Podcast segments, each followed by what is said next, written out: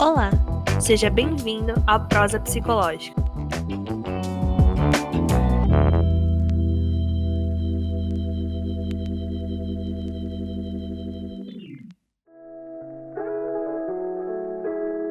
Olá, sejam bem-vindos ao Prosa Psicológica. Me chamo José e hoje eu quero te fazer uma pergunta. Você, jovem que está preso em casa, já se sentiu ansioso por estar ocioso? O tema de hoje é ansiedade e isolamento social. O mundo tem passado por uma pandemia e talvez vocês já tenham passado por alguma situação de estresse, talvez se sentindo improdutivos, perdendo foco nos estudos e se perguntando quando tudo isso vai acabar.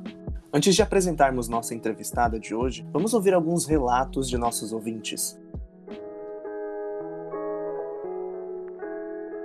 Lidar com ansiedade já é sempre muito difícil, mas nesse momento está sendo mil vezes pior, porque além da gente não poder ter contato com as pessoas que, que ajudam a gente a se sentir melhor, é, você fica sem saber quando isso vai acabar, então não tem muito uma perspectiva de quanto tempo a gente tem que aguentar isso, e é muita notícia ruim acontecendo o tempo todo. Para mim tá sendo bem difícil a questão da ansiedade, porque tá atacando todos os dias a minha ansiedade. E mesmo eu tentando fazer coisas para distrair, fazendo curso online, não tá adiantando e eu não sei mais o que fazer.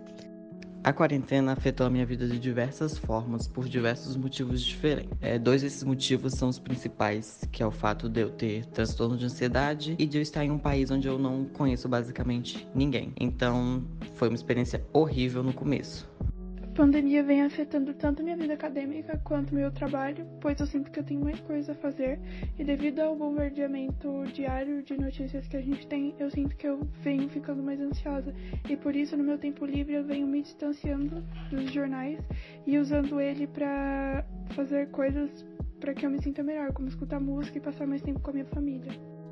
A questão mais complicada que está sendo na quarentena é eu não conseguir me relacionar de verdade com as pessoas, né?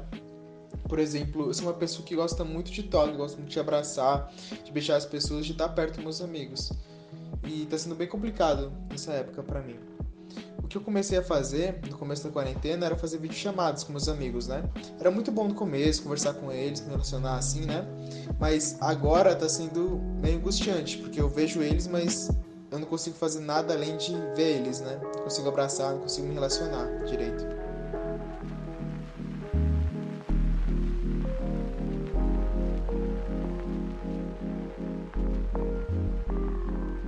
Hoje iremos entrevistar a doutora Cássia Rimoli, psicóloga especializada em comportamento de crianças e adolescentes. Seja bem-vinda, doutora Cássia.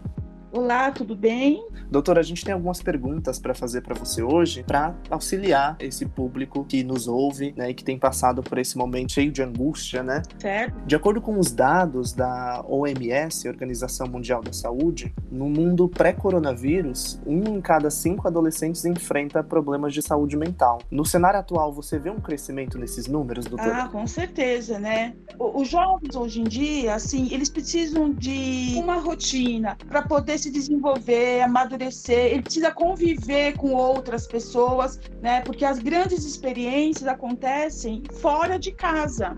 Se isso não, não acontece, isso tem uma, uma grande crise de ansiedade, de angústia, de depressão.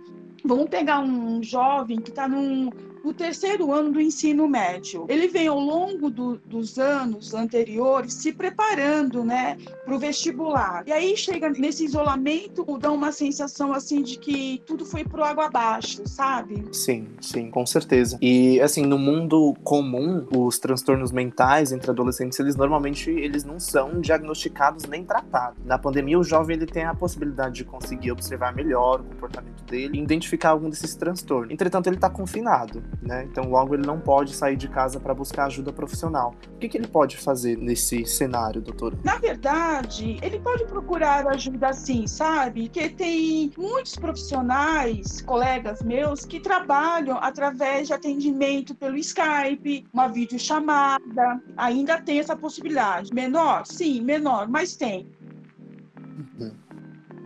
Certo. É, aproveitando o link né, do, que, do que você falou, é, o Brasil ele está no, no, no, segundo lugar do ranking de países que passam mais tempo em redes sociais. O, o tempo despendido por esse jovem nas redes sociais, ele pode ser danoso para a saúde mental desse jovem? E em quais circunstâncias, doutora? Ai, olha, eu acredito que não só os jovens, como todos nós, precisamos ter um equilíbrio com tudo na vida. Quando Sim. você fica muito tempo conectado, pode ocorrer vários danos na sua vida, como distúrbio do sono, arritmia, ansiedade, depressão. Sim. Você sabe que existem estudos que esses efeitos são mais frequentes nesses jovens de 14 a 24 anos. Nos últimos anos, a taxa de ansiedade e depressão nos jovens aumentou 70%. É uma taxa muito alta, sabe? Sim. É, 98% das postagens é de felicidade, de bem-estar, de viagens, tudo maravilhoso, né? Nas redes sociais. Nem todo mundo tá passando por maravilhas uhum. na vida. Aí vai um jovem ver aquilo que tá com dificuldades emocionais, dificuldades financeiras, ele acaba sentindo é, que não faz parte de tudo isso. Com certeza, acaba afastando esse jovem, né, do, do, do âmbito familiar mesmo, né? Hoje a gente está vivendo um, período onde nós somos bombardeados o tempo inteiro, né, por notícias ruins, principalmente, e isso pode causar um fenômeno conhecido como trauma coletivo. Quais os impactos que esse evento, doutora, ele pode gerar no jovem no futuro? Quando ele for um adulto. Se o jovem passar por esse momento com uma rotina, ocupar o tempo dele, ocupar a mente dele, os pensamentos com coisas positivas, evitar na medida do possível ler e ouvir notícias que causem ansiedade e angústia, se você está vendo que aquele programa de televisão, aquela notícia te causou uma ansiedade, uma angústia, evita né? Para quê? Pois é, a pessoa não precisa se alienar, mas o excesso de informações não vai fazer bem para ela. Exatamente. Ele vai perceber que com o tempo tudo isso vai passar, né? Sim. Com mais facilidade e responsabilidade, sem dúvida ele vai passar para a vida adulta de uma forma muito melhor, com uma experiência e amadurecimento. Você entendeu? Sim.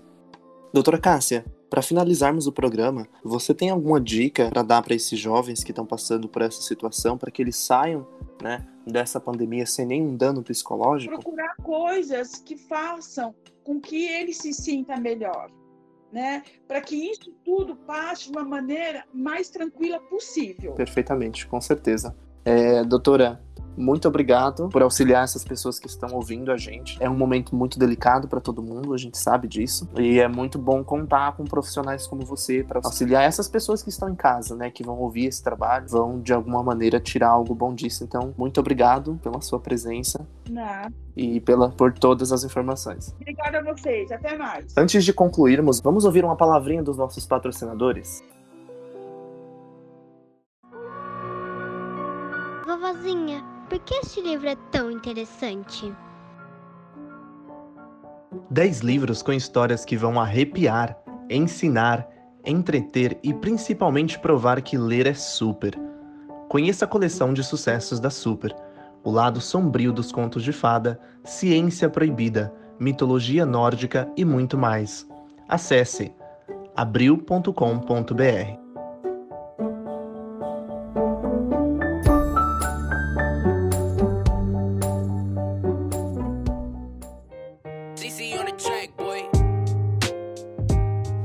Queridos ouvintes, estamos finalizando o nosso episódio de hoje, mas antes disso, gostaríamos de ressaltar que vocês não estão sozinhos e que, apesar de toda essa situação, programas como o nosso e outros estão disponíveis pela internet com o intuito de ajudá-los a passar por essa situação de maneira saudável. Ressaltamos também a necessidade de procurarem ajuda psicológica e, como citado pela doutora Cássia, iremos deixar alguns links disponíveis com atendimentos gratuitos para que vocês tenham acesso a um atendimento de qualidade e de dentro de suas casas. E se mantenham atualizados sobre os nossos próximos episódios. Todos os links estarão em nossa descrição. Até a próxima prosa!